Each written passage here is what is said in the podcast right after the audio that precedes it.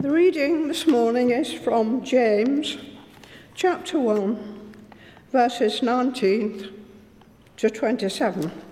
Uh, in your church Bible, that's page 1213. My dear brothers and sisters, take note of this.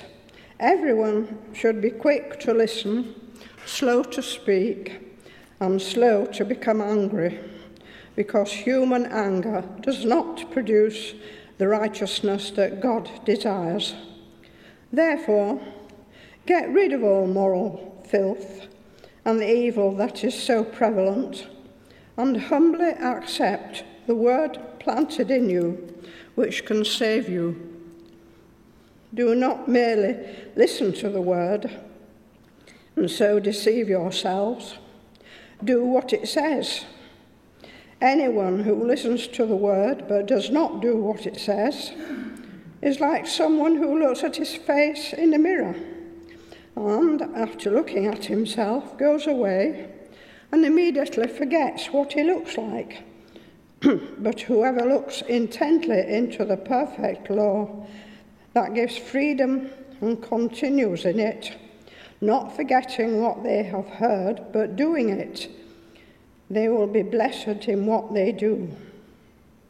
Those who consider themselves religious and yet do not keep a tight rein on their tongues deceive themselves, and their, religious, their religion is worthless. Religion that God our Father accepts as pure and faultless is this to look after orphans and widows in their distress and to keep oneself from being polluted by the world. This is the word of the Lord. Thank you, Margaret. Good morning, everyone. And for the benefit of those of you who don't know who I am, uh, my name's Simon Walker, and I'm one of the licensed lay ministers uh, here at St. Peter's. Before we uh, turn to tackle God's word, uh, let's just pray. Gracious Father, please speak to us today through your word and my words. Send your Holy Spirit to challenge and empower us. As we respond, use us to build your kingdom, giving honour and glory to your Son. Amen. When kicking off our summer series looking at James last week, Richard uh, made three points which are relevant today. The first, we're all in this together.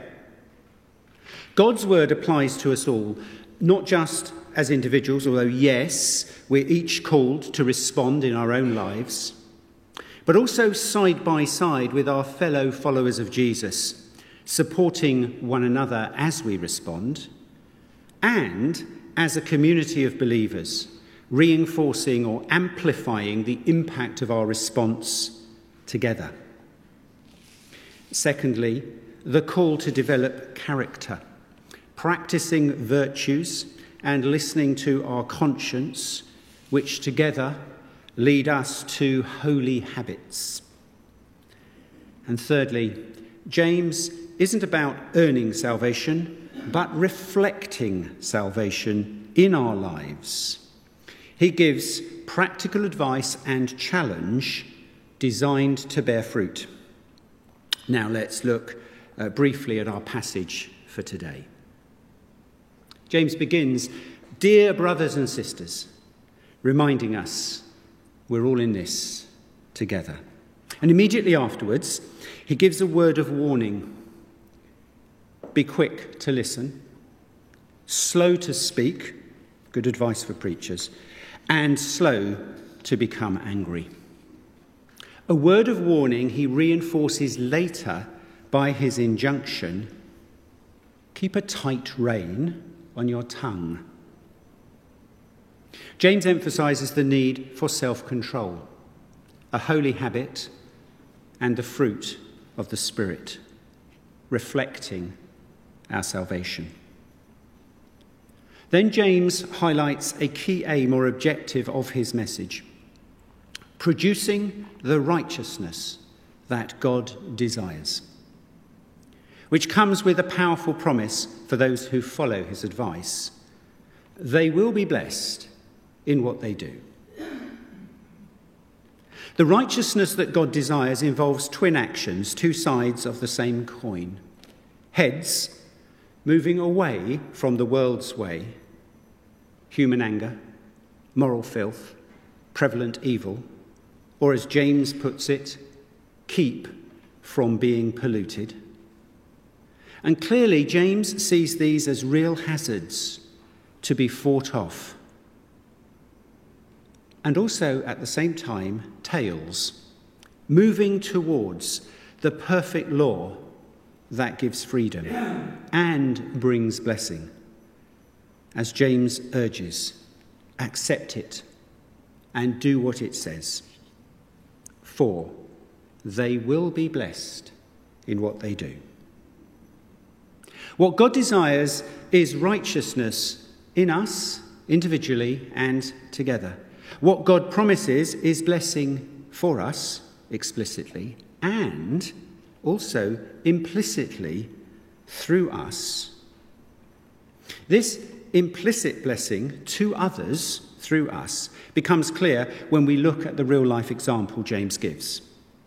An example which highlights the radical difference between the world and the Church of Jesus Christ as we live out our salvation. Religion that God our Father accepts as pure and faultless is this look after orphans and widows in their distress. James writes about real people, literal widows and orphans. So, why the concern? Why look after them? Well, widows and orphans were dependent, financially at risk with no husband or father to provide for them, and no welfare state to fall back on. Inevitably, they were bereaved or grieving, emotionally hurt, needing comfort in their distress. Widows and orphans were the least important, socially disadvantaged, very much at the bottom of the pile women and children vulnerable to exploitation. Now, I speculate, but might James have been there in the synagogue at Nazareth when Jesus read the prophecy of Isaiah? The Spirit of the Lord is upon me because he has anointed me to proclaim good news to the poor.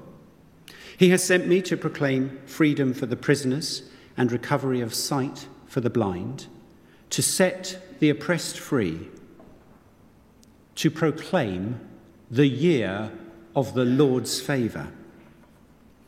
If not, he certainly knows about it. And what seems clear to me is that James understands, he gets this. Righteousness is about living right, reflecting the holiness and the loving character of God in action. Religion that our God and Father accepts as pure and faultless is this look after orphans and widows in their distress. Yet, surely, his point applies and extends to figurative widows and orphans, including people who are poor, struggling financially, and at risk even with benefits. Those who are sick in body or mind, emotionally hurt, and needing comfort. People who are seeking refuge, refugees or asylum status, who've lost home and livelihood, strangers and aliens in a foreign land. Especially, or perhaps uniquely, vulnerable to exploitation. I believe his point, his call, applies and extends to anyone who's disadvantaged. The world operates, as it always has, by different standards. with a dog eat dog mentality where strength is valued, sometimes even thinking might is right, where exploiting the weak or disadvantaged is nothing new. After all, slavery of the weaker has been a fact of life since time immemorial. Rape and pillage of the beaten has been the traditional way of victorious warlords, chiefs, and kings down the ages. Blake's dark satanic mills were built and run on the labour of the have nots for the benefit of the haves. Desperate women and defenceless children are still being trafficked into our country today for sex or as slaves in all but name. And how vividly we've been reminded of that only this week in the story of Mo Farah. Exploiting the weak or disadvantaged is the world's way, the evil that is so prevalent. Last month, I updated my safeguarding training as a church leader. Refreshingly, but also deeply challenging, this wasn't all about the process what to do when, uh, or how or when to do it, those sorts of things.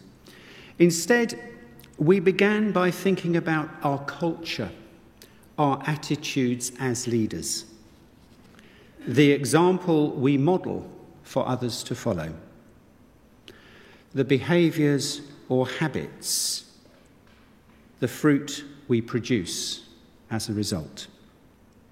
And sadly, considering the tragedy, the trauma, and the consequences when churches get this wrong. As I reflected, I was really struck by two lessons from the Bible. First, Way back in the Old Testament, there's a well known prayer, the Aaronic blessing, which we still use today. You all know it. It begins, May the Lord bless you and keep you. Now, that word keep is about protecting, looking after, caring for, what we call safeguarding.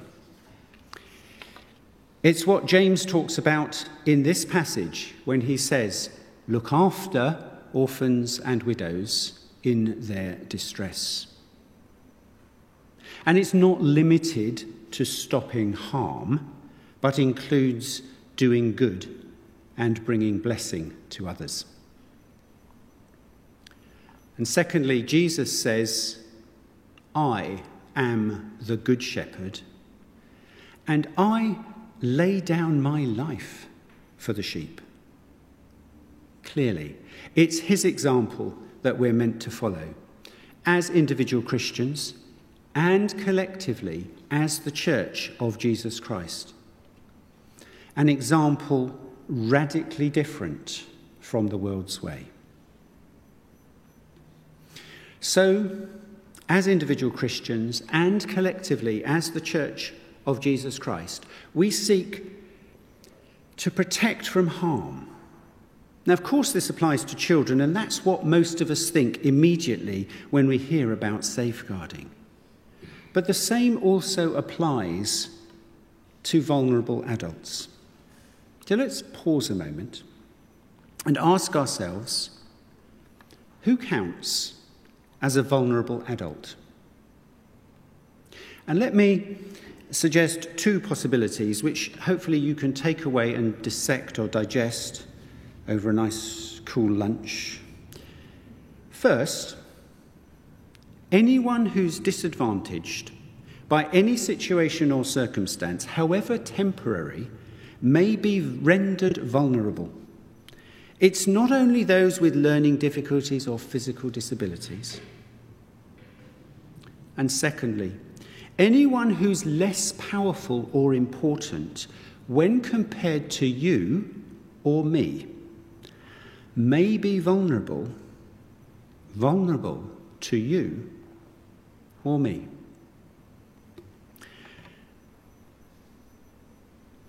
So, as individual Christians and collectively as the Church of Jesus Christ, we seek to look after and care for, well, basically anyone and everyone, others.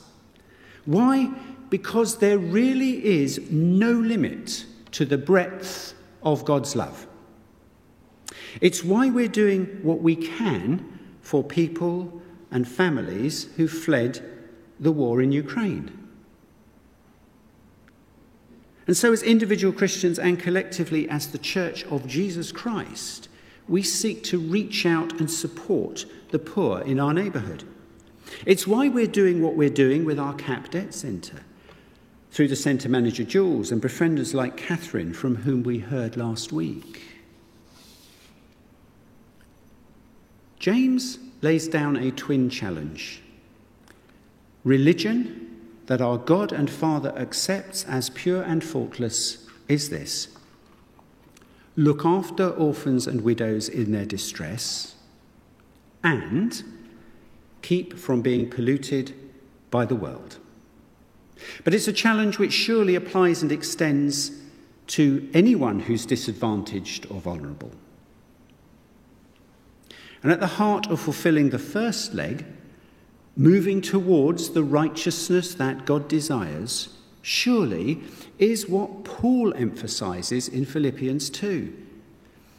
In humility, value others above yourselves, not looking to your own interests, but each of you to the interests of others. James gives a real life example, something which we can take away and apply today, showing what it looks like when we have the same mindset as Christ Jesus, living as radically different from the ways of the world, reflecting our salvation. And at the heart of the second leg, moving away from the world's way, surely is what Paul explains in Galatians 5. Walk by the Spirit and you will not gratify the desires of the flesh. For the flesh desires what is contrary to the Spirit. James highlights the importance of self control. Everyone should be slow to become angry and keep a tight rein on their tongue.